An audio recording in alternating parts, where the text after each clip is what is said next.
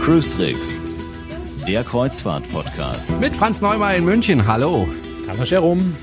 Und mit Jerome Brunel in Horb am schönen Neckar. Wenn Sie noch dabei sein wollen bei der Aufzeichnung der Folge 100, ist ja nicht mehr so lange, am 18. April, dann sollten Sie sich ganz, ganz schnell melden. Am, zwar am besten unter khdw.gmx.de, da können Sie sich noch anmelden und da bekommen Sie dann auch alle Informationen, wo das Ganze stattfindet. Dann Folge 100 Aufzeichnung in München am 18. April um 17 Uhr. So, das ganz kurz nur vorneweg. Jetzt steigen wir ein in unser heutiges Thema ganz schnell, denn das ist ein sehr umfangreiches Thema. Und zwar möchten wir uns beschäftigen mit dem Thema Reisepapiere, alles was an Dokumenten dazugehört, Pass, Visum, Ausweis, das ist ja eine ganze Menge, Franz. Und da sollte man nichts zu Hause vergessen nach Möglichkeit. Ja, das ist schon ein ziemlicher, ziemlicher Berg von Papierkram, der ja jetzt für gut organisierte Menschen keine wirkliche Herausforderung äh, stellt. Aber im Urlaub neigt man ja dann doch dazu, alles ein bisschen lockerer anzugehen. Und äh, gerade beim Thema Papierkram wäre es doof, wenn man bestimmte Sachen zu Hause vergisst, ja. Da hm. macht es schwierig bis unmöglich aufs Schiff zu kommen. Wir sprechen ja jetzt über Papiere, jetzt sagen wir mal, für Leute, die in der Bundesrepublik arbeiten und leben und äh, die Deutsche sind. Äh, ganz kurz vorneweg, wenn man natürlich äh, kein Deutscher ist, sondern wie zum Beispiel meine Frau Chinesin, dann kann es äh, durchaus Probleme geben, wenn man mit dem Kreuzfahrtschiff unterwegs ist. Dann kann es sogar passieren, dass man gar nicht erst aufs Kreuzfahrtschiff darf, wenn nämlich ein Hafen angelaufen wird, der eben äh, ein Visum benötigt für die betreffende Person. Also Beispiel, meine Frau ist Chinesin. Äh, wenn sie jetzt zum Beispiel auf eine Kreuzfahrt geht in der Nordsee und nach London geht diese Kreuzfahrt, dann hat sie ein Problem, wenn sie kein Visum hat. Das heißt, Chinesen brauchen für Großbritannien ein Visum. Genau, die brauchen nämlich dafür ein Visum. Das heißt, mhm. dann würde sie gar nicht auf das Schiff gelassen werden. Man könnte es ja auch anders regeln. Man könnte auch sagen, okay, sie verlässt halt in London das Schiff nicht, aber das funktioniert nicht. Nee, da kriegt das Schiff dann äh, entsprechend Probleme bei der Abfertigung im Hafen. Ich vermute, das weiß ich jetzt nicht genau, aber ich vermute, dass es einfach insgesamt dann zu kompliziert wäre für die Reederei, für die Hafenbehörden, wenn quasi für, für zahlreiche Passagiere da irgendwelche Ausnahmen gemacht werden müssten oder mal einzeln durchgehen müsste, wer nun wie, warum äh, vielleicht doch oder nicht. Insofern äh, vermeiden die Reedereien dann äh, ich sag mal, unter Anführungszeichen Problempassagiere überhaupt an Bord zu haben, weil dann einfach die Abfertigung schneller geht. Und man muss ja einfach realistisch sagen, ich komme in einem Hafen an, da muss eine Abfertigung stattfinden. Ich habe 4000 Passagiere an Bord. Die Leute wollen alle von Bord. Die verstehen auch nicht, dass es da sowas wie eine Abfertigung gibt. Das heißt, es muss sehr, sehr schnell gehen.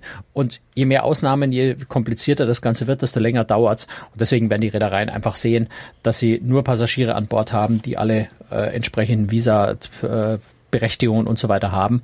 Insofern muss man einfach sehen, dass man vorher tatsächlich sich solche Dinge besorgt was ich immer wieder lese in, in Foren, wenn Leute Fragen stellen, da kommt zum Beispiel die Frage, ich bin Türke, habe dauerhafte Aufenthaltsgenehmigung in Deutschland, äh, wie schaut's da eigentlich mit Visum für Land XY aus? Der entscheidende Punkt dabei ist, es spielt überhaupt keine Rolle, ob ich nur eine EU-Aufenthaltsgenehmigung oder sonst irgendwas habe. Für all diese Fragen ist immer das Land zuständig, das meinen Pass ausstellt, also wo ich die Staatsbürgerschaft habe. Das heißt, wenn ich wissen möchte, ob ich als Türke in Indien einreisen darf, dann muss ich die indische Botschaft fragen oder die indischen Behörden fragen, je nachdem, äh, wo ich da Kontakt kriege, was ich als Türke für Voraussetzungen brauche, um nach Indien einreisen zu können. Auch wenn ich mit einem italienischen Kreuzfahrtschiff von äh, Spanien aus fahre, spielt alles keine Rolle. Entscheidend für diese Fragen ist immer meine eigene Nationalität und das Land, wo ich hin möchte. Das heißt, mir kann auch die türkische Botschaft in München nicht weiterhelfen, wenn ich wissen möchte, ob ich als Türke in Indien einreisen darf, sondern da muss ich eben wirklich die indische Botschaft fragen und nicht die türkische, weil die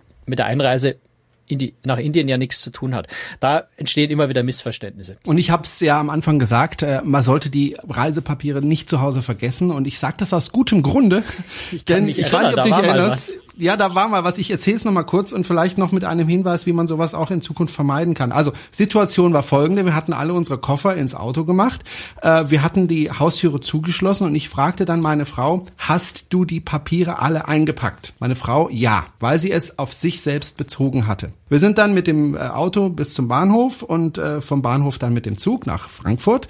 In Frankfurt aus dem Zug gestiegen, fröhlich, frisch und fromm und ähm, wir liefen dann, ich kann mich noch so genau dran erinnern, wir liefen dann auf unser äh, Abfertigungsort zu und ich fragte dann meine Frau, kannst du mir mal die Papiere vom, vom Janik geben, also von meinem Sohnemann? Sie schaut mich an und sagt, habe ich nicht.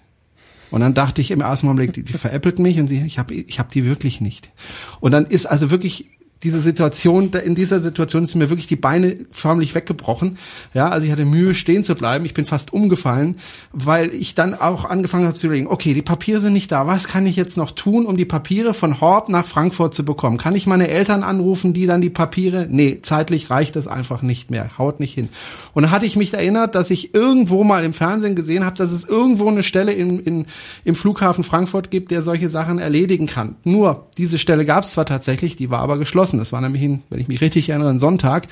Dachte ich, Gott, was kann ich noch machen? Also bin ich zur Polizei gegangen und die Polizei hat mir dann letztendlich mit viel Hängen und Würgen und mit vielen Telefonaten nach Horb und was weiß ich geholfen. Ich habe dann Ersatzpapiere bekommen, die übrigens gültig waren nur in Europa. Das heißt, hätten wir das Pech gehabt und hätten nur einen einzigen Hafen gehabt auf der Strecke, der nicht Europa gewesen wäre, Hätte das nicht funktioniert, dann hätte er nicht auf das Schiff können und damit hätten wir die Reise nicht antreten können. Der Polizist, der mir damals geholfen hat, dem ich unendlich dankbar bin, ich weiß leider nicht mehr, wie er heißt, hat mir auch erzählt, dass es also teilweise Hochzeitsreisen gab, die ins Wasser gefallen sind wegen vergessener Papiere.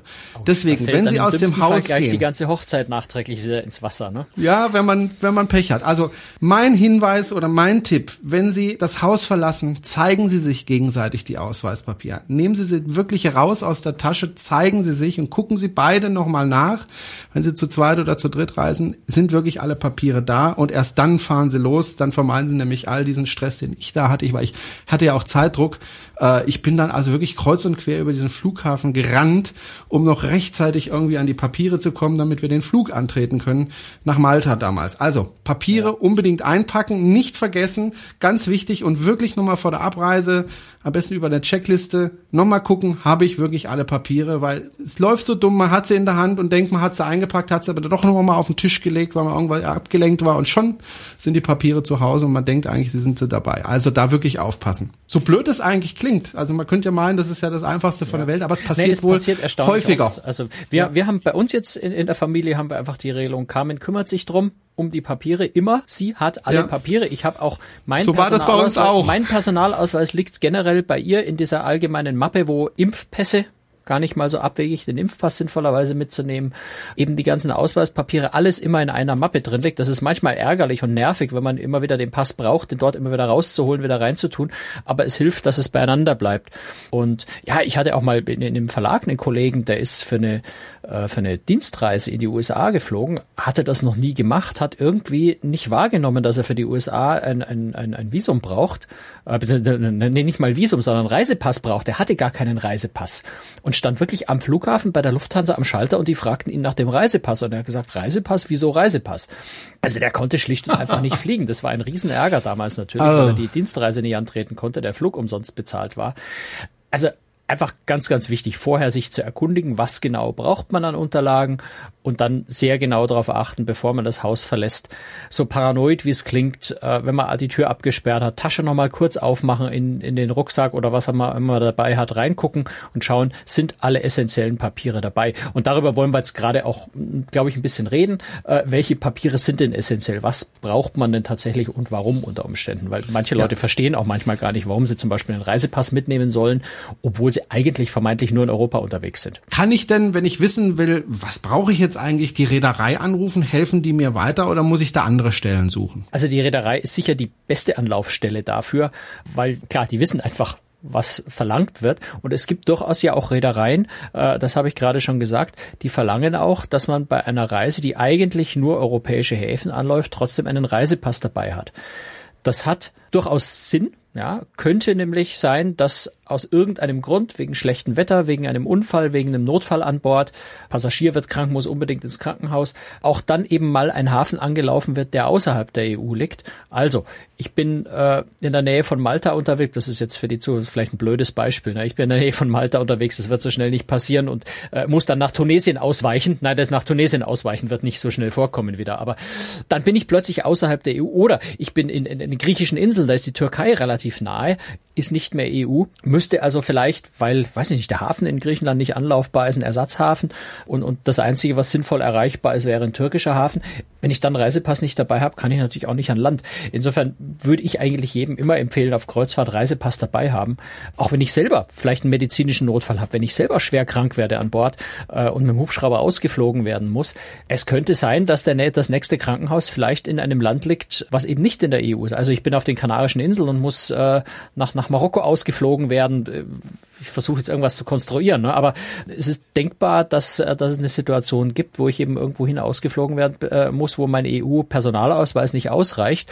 Da wird mir jetzt das, äh, nicht der Flug verweigert, wenn ich, wenn ich lebensgefährlich erkrankt bin, aber dann sitze ich in einem Land ohne den Pass, den ich dort eigentlich bräuchte und tue mich vielleicht schwer, dort wieder wegzukommen.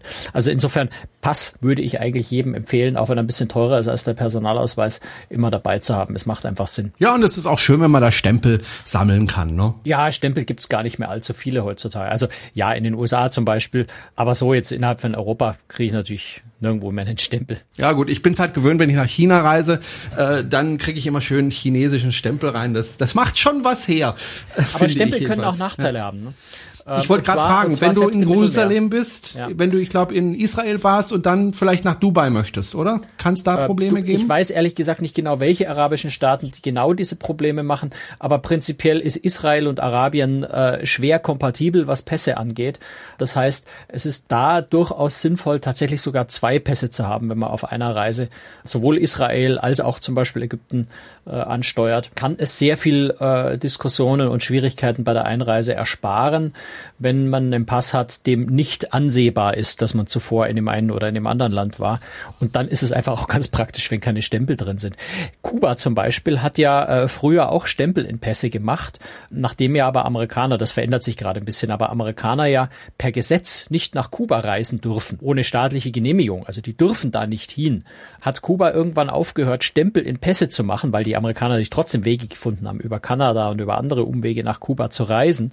Wenn sie aber dann wieder eingereist sind und in ihrem Pass ein kubanischer Stempel drin war, haben sie Ärger gekriegt. Kuba hat dann irgendwann aufgehört, eben aus dem Grund Stempel in die Pässe zu machen, sondern hat eben nur noch so eine Karte beigelegt, die dann bei der Ausreise wieder rausgenommen wurde. Und dann konnte man den Pass nicht ansehen, äh, dass der Passagier in, in Kuba war. Und insofern, solange man meinen Pass nicht ansieht, wo ich war, ist alles gut. Und das heißt, äh, letztendlich ja, je weniger ich Stempel drin habe, desto besser ist es in der Hinsicht dann. Kann man zwei Reisepässe besitzen? Also prinzipiell hast du das Recht nur auf einen Reisepass, aber wenn es berechtigte Gründe gibt, und das wäre ein berechtigter Grund, kannst du auch zwei Pässe besitzen. Also ich habe zum Beispiel zwei Pässe, äh, habe ich mir letztes Jahr ausstellen lassen, eben genau für die Kuba-Reise, äh, um einfach sicherzustellen, dass es da keine Schwierigkeiten dann auch mit den Amerikanern gibt. Ich habe gleichzeitig in meinem normalen Pass ja ein, ein, ein USA-Visum drin. Also da war vor allem meine Sorge, wenn ich mit einem USA-Visum äh, in Kuba ein einreisen will, könnte es Probleme geben. Insofern, also mit der Begründung, ähm, auch wenn ich zum Beispiel in den Irak reisen will äh, oder solche Dinge, ähm, da kriegt man tatsächlich einen zweiten Reisepass äh, ausgestellt. Der ist glaube ich, nur fünf Jahre gültig maximal.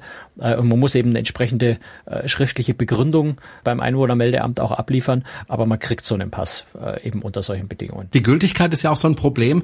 Äh, der muss ja, wenn du den, die Reise antrittst, glaube ich, noch ein halbes Jahr gültig sein. Kommt drauf an. Also eigentlich ja nicht. Ja, weil gibt ja keinen Grund, dass der Pass länger gültig ist, als die Reise dauert. Jetzt gibt's aber Länder, die zum Beispiel eben erlauben, mit einem Reisepass beispielsweise drei Monate im Land zu bleiben. Bei Einreise kann ich natürlich jetzt als Grenzbeamter nicht feststellen, wie lange hat derjenige vor, im Land zu bleiben. Bei der Kreuzfahrt ist es eigentlich eindeutig, dass ich am selben Tag wieder gehe, aber prinzipiell dürfte ich natürlich an Land bleiben, sobald ich mal eingereist bin und dann drei Monate bleiben. Äh, wenn der Pass aber nur zwei Monate gültig ist, wäre ich den letzten Monat dann illegal da.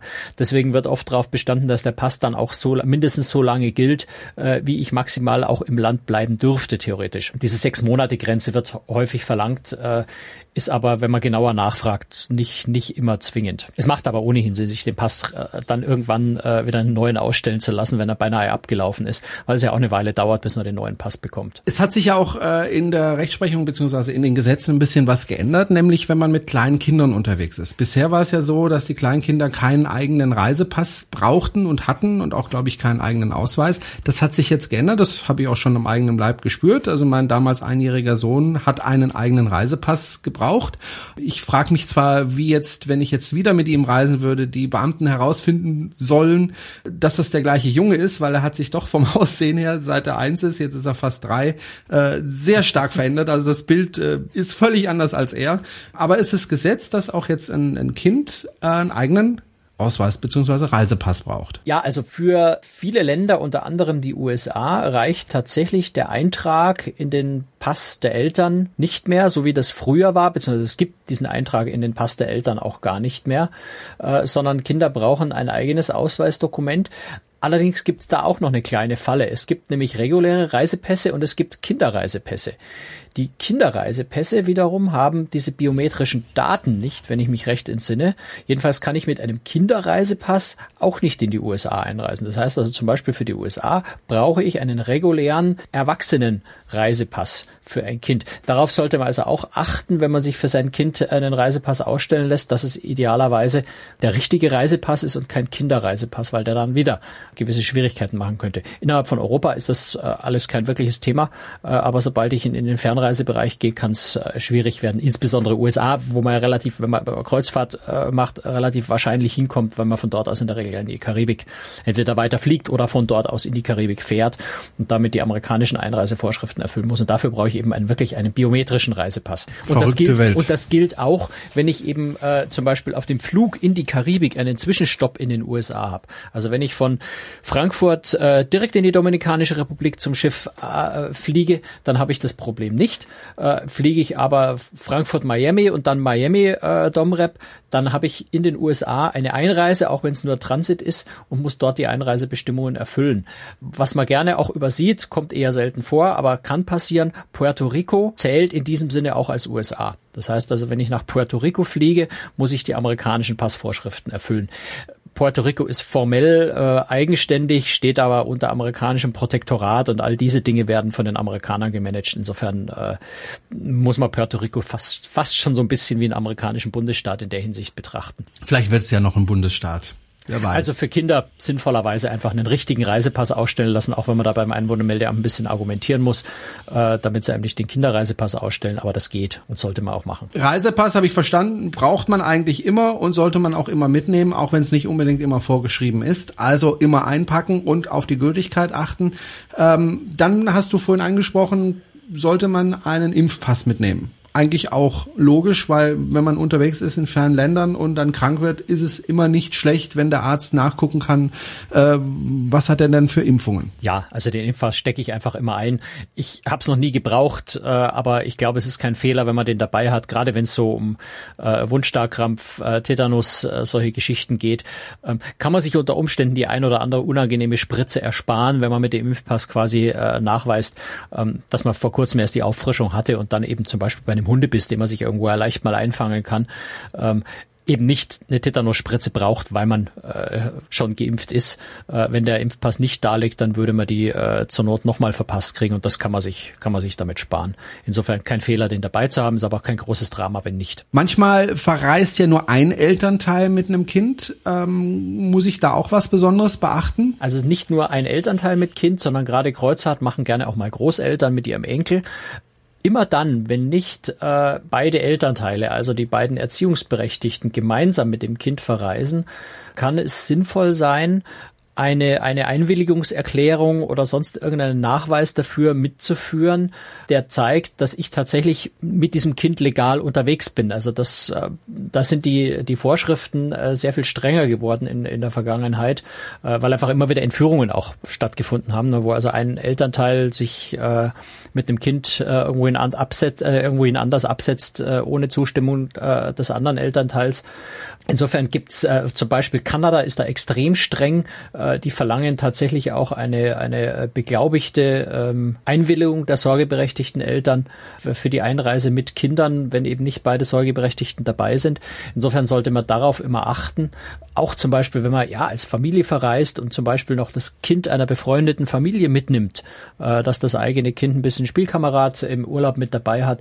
Auch da ganz wichtig, einfach äh, ausreichend äh, Nachweise, Papiere dabei zu haben, um nachzuweisen, dass man eben jetzt da nicht ein Entführungsopfer dabei hat. sondern dass man völlig legal und völlig berechtigt und, und ganz normal das Kind tatsächlich dabei haben darf im Urlaub.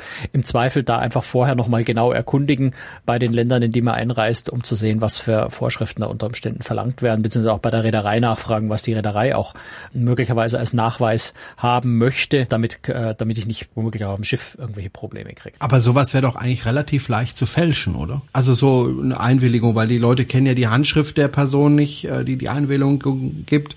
Vielleicht noch eine Ausweiskopie, aber das kann man ja auch schnell heimlich machen. Also so ganz sicher ist es auch naja, nicht, gut, oder? was da meistens verlangt wird, ist was be beglaubigt ist. Das ist auch so ein bisschen ein schwieriges Thema, weil in den äh, Bedingungen von amerikanischen Reedereien oft die Formulierung notariell beglaubigt drin steht. Jetzt ist das Notariatswesen in den USA ist da ein bisschen anders, äh, sprich wesentlich lockerer wie bei uns. Das heißt, eine notarielle Beglaubigung ist in den USA kein so großer Akt und kein so teurer Akt wie bei uns. Insofern muss man, gerade wenn eine notariell beglaubigte Bescheinigung verlangt wird, bei der Reederei nochmal nachfragen, ob sie wirklich einen Notar brauchen oder ob es nicht auch reicht, wenn es eine amtliche Beglaubigung ist. Das reicht nämlich in der Regel. Aber immerhin sind es ja Bescheinigungen, die tatsächlich nochmal von irgendeiner Behörde mit Stempel beglaubigt sind. Also Okay. Hm. ja, natürlich fälschen kannst du alles und ob es dann jemand rausfindet oder nicht, klar. Also ich, wenn jemand unbedingt äh, ein Kind auf ein Kreuzfahrtschiff entführen will, wird's das, wird er das vermutlich schaffen. Aber wir reden ja jetzt über, über, über die normalen Bedingungen, wenn ich, wenn ich ganz legal und regulär fahre. Und da ist es eben wichtig, dass man sich nicht, nicht in das Risiko begibt, in den Verdacht zu geraten, vielleicht möglicherweise ein Kind gerade zu entführen. Wenn wir äh, ins Ausland reisen, dann brauchen wir ab und zu ein Visum. Also mir geht es jetzt demnächst wieder so, ich werde dieses Jahr jetzt doch nach China reisen. Also wir hatten ja eigentlich geplant, dieses Jahr nicht nach China zu reisen. Jetzt haben wir die ganzen Planungen wieder umgeschmissen. Äh, wir werden nach China reisen und für China brauche ich ein Visum. Mein Sohnemann wahrscheinlich auch, weil er ist ja deutscher Staatsbürger. Wobei, da ist die Frage, braucht ein Kind auch ein Visum? Das kann ich dir jetzt für China nicht so speziell sagen. Also grundsätzlich äh, kann das schon sein, dass ein Land das verlangt. Ich gehe jetzt mal davon aus, aber ich weiß es nicht. Ich glaube, es hängt, ja, also für USA auf jeden Fall, wenn ich denn für die USA ein Visum brauche. Normalerweise brauche ich ja für die USA kein Visum, sondern fahre fahr ich ja zumindest noch, das wird gerade wieder diskutiert. Amerikaner wollen dieses äh, Visa-Waiver-Programm unter Umständen abschaffen. Äh, Visa-Waiver-Programm gilt für ziemlich viele Länder, vor allem äh, auch für die EU, besagt einfach, dass ich ohne Visum einreisen darf in die USA, wenn ich vorher zum Beispiel mein ESTA ausgefüllt habe und so weiter, also ein paar Bedingungen erfülle, dann darf ich ohne Visum einreisen. Aber wenn ich als Journalist zum Beispiel in die USA einreise, also wenn ich für ein deutsches Medium in den USA arbeiten möchte, brauche ich und habe ich auch ein Journalistenvisum. Und ähm, ja, natürlich würde dann auch ein Kind, äh, wenn es zum Beispiel für einen College-Aufenthalt äh, für, für ein halbes Jahr in die USA gehen möchte, bräuchte entsprechendes Visum, ja. Ich mache das immer so, dass ich das über das Reisebüro abwickeln lasse. Das heißt, das Reisebüro kümmert sich da um die Formalitäten. Und dafür bezahle ich ein bisschen Geld, wobei das ist gar nicht mal so viel. Und äh, dann brauche ich mich um groß nichts mehr kümmern. Äh, die machen das. Früher bin ich auch selber nach Frankfurt gereist. Das äh, chinesische Konsulat ist nämlich in Frankfurt und habe da extra äh, meine Sachen abgegeben.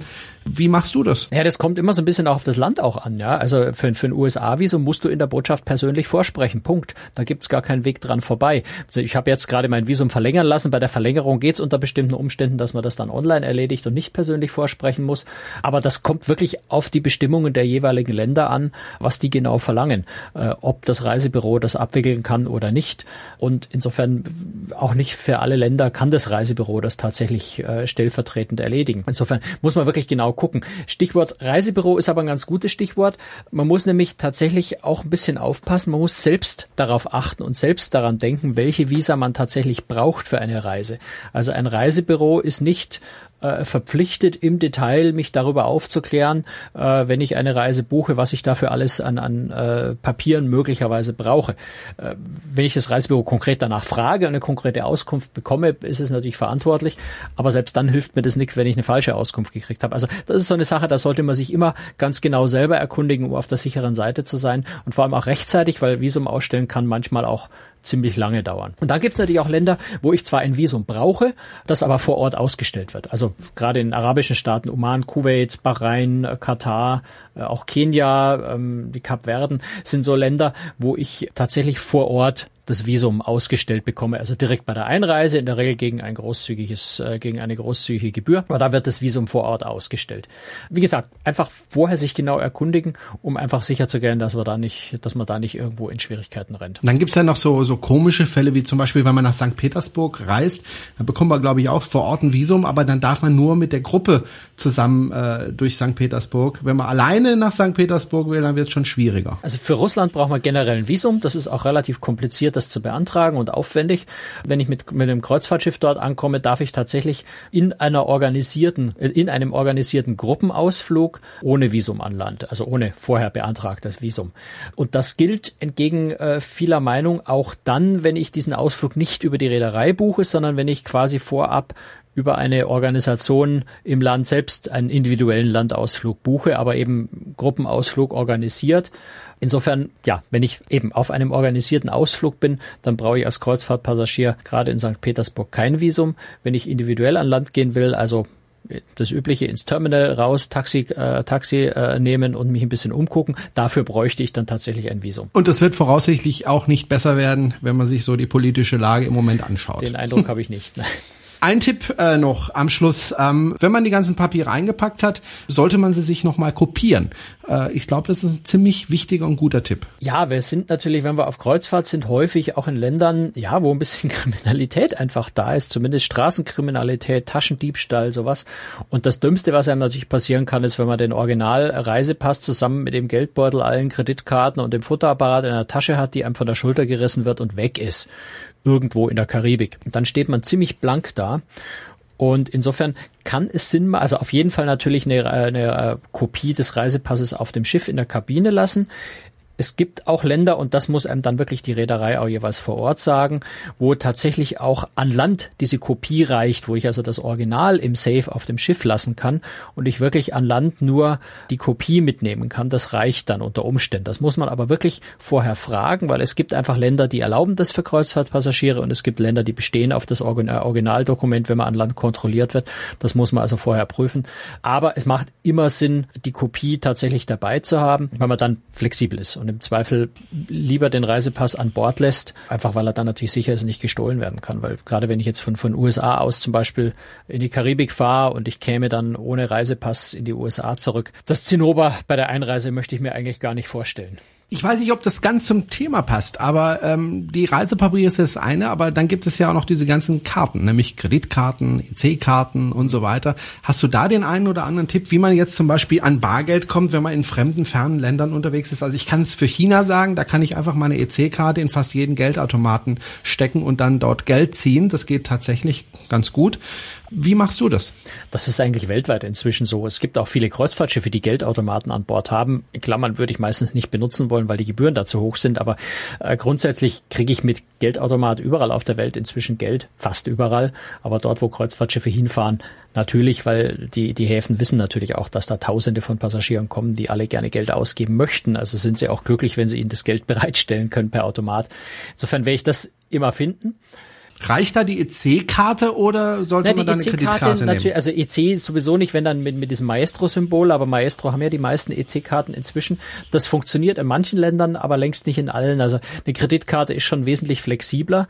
Da muss man nur sehen, dass man sich eine Kreditkarte holt, die dann auch von den Gebühren her günstig ist. Gerade im Ausland können da sehr hohe Gebühren anfallen. Es gibt aber eben auch Kreditkarten, bei denen, äh, wo zumindest die Kreditkartengesellschaft und die ausstellende Bank keine Gebühren erhebt für Abhebung Abhebung im Ausland. Das heißt, dann muss man nur noch bei dem jeweiligen Geldautomaten schauen, ob dort vielleicht nochmal steht, dass eben der, der Betreiber dieses Geldautomaten verlangt aber zumindest würde schon mal die Kreditkartengesellschaft selbst keine Gebühren kassieren. Ich habe so eine Karte, Marke muss man jetzt nicht nennen, weil das gibt's von, von, von allen Kreditkartenbetreibern eigentlich, Ausstellern eigentlich solche äh, Varianten, wo ich tatsächlich im Ausland einfach keine Gebühren bezahle und äh, dann auch eben ausländische Währung äh, ohne Gebühren abheben kann, was viel, viel günstiger ist, als wenn ich hier zur Bank gehe und mir zum Beispiel Dollar bei der Bank hole, weil die Gebühren bei Banken inzwischen so hoch sind für äh, ausländische Bargeldauszahlungen, dass sich das überhaupt nicht mehr rechnet. Also wenn ich Dollar brauche, dann dann gehe ich im Ausland an den Automaten und hole es mir dort, weil es einfach günstiger ist mit, wie gesagt, mit einer Karte, bei der man halt darauf achten muss, dass sie, dass sie dann gebührenfrei ist für sowas. Wir haben ja vorhin über den Impfpass gesprochen. Gibt es sonst irgendwelche Papiere, was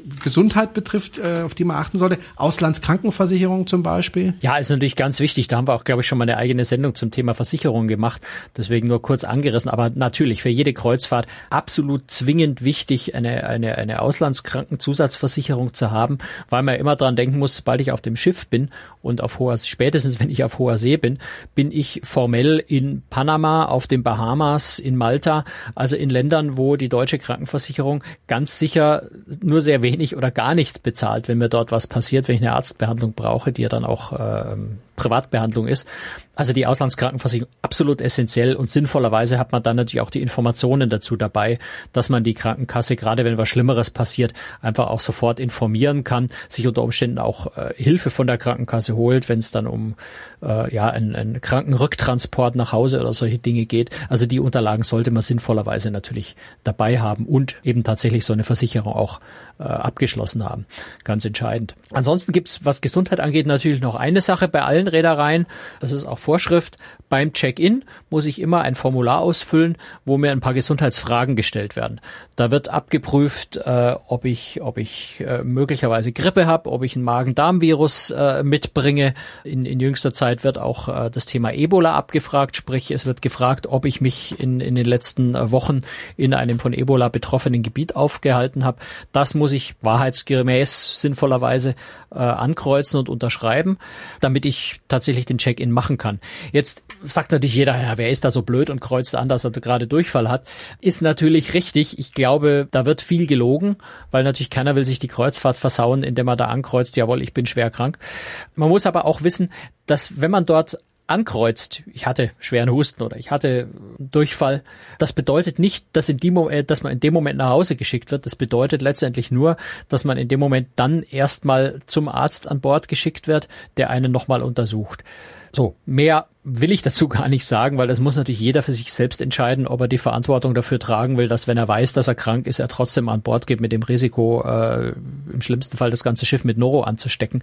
Das muss jeder für sich wissen. Aber die Frage kommt, äh, diesen Fragebogen muss man ausfüllen und natürlich äh, begibt man sich in erhebliche Probleme, wenn man dort ankreuzt, ich bin vollkommen gesund und das ist das Gegenteil der Fall. Wobei das manchmal sehr schnell gehen kann mit dem Durchfall. Meine Erfahrung.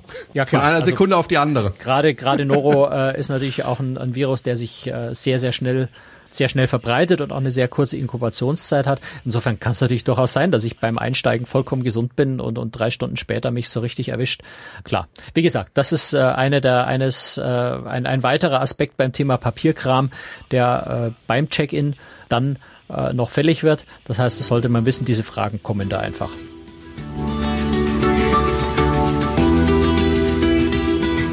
So, wir hoffen, dass Sie bei Ihrer nächsten Kreuzfahrt gesund und munter bleiben. Das war Folge 98 des Cruise Tricks Kreuzfahrt Podcast und äh, Nächste Woche haben wir vielleicht eine richtig tolle Überraschung. Da sind wir gerade dran.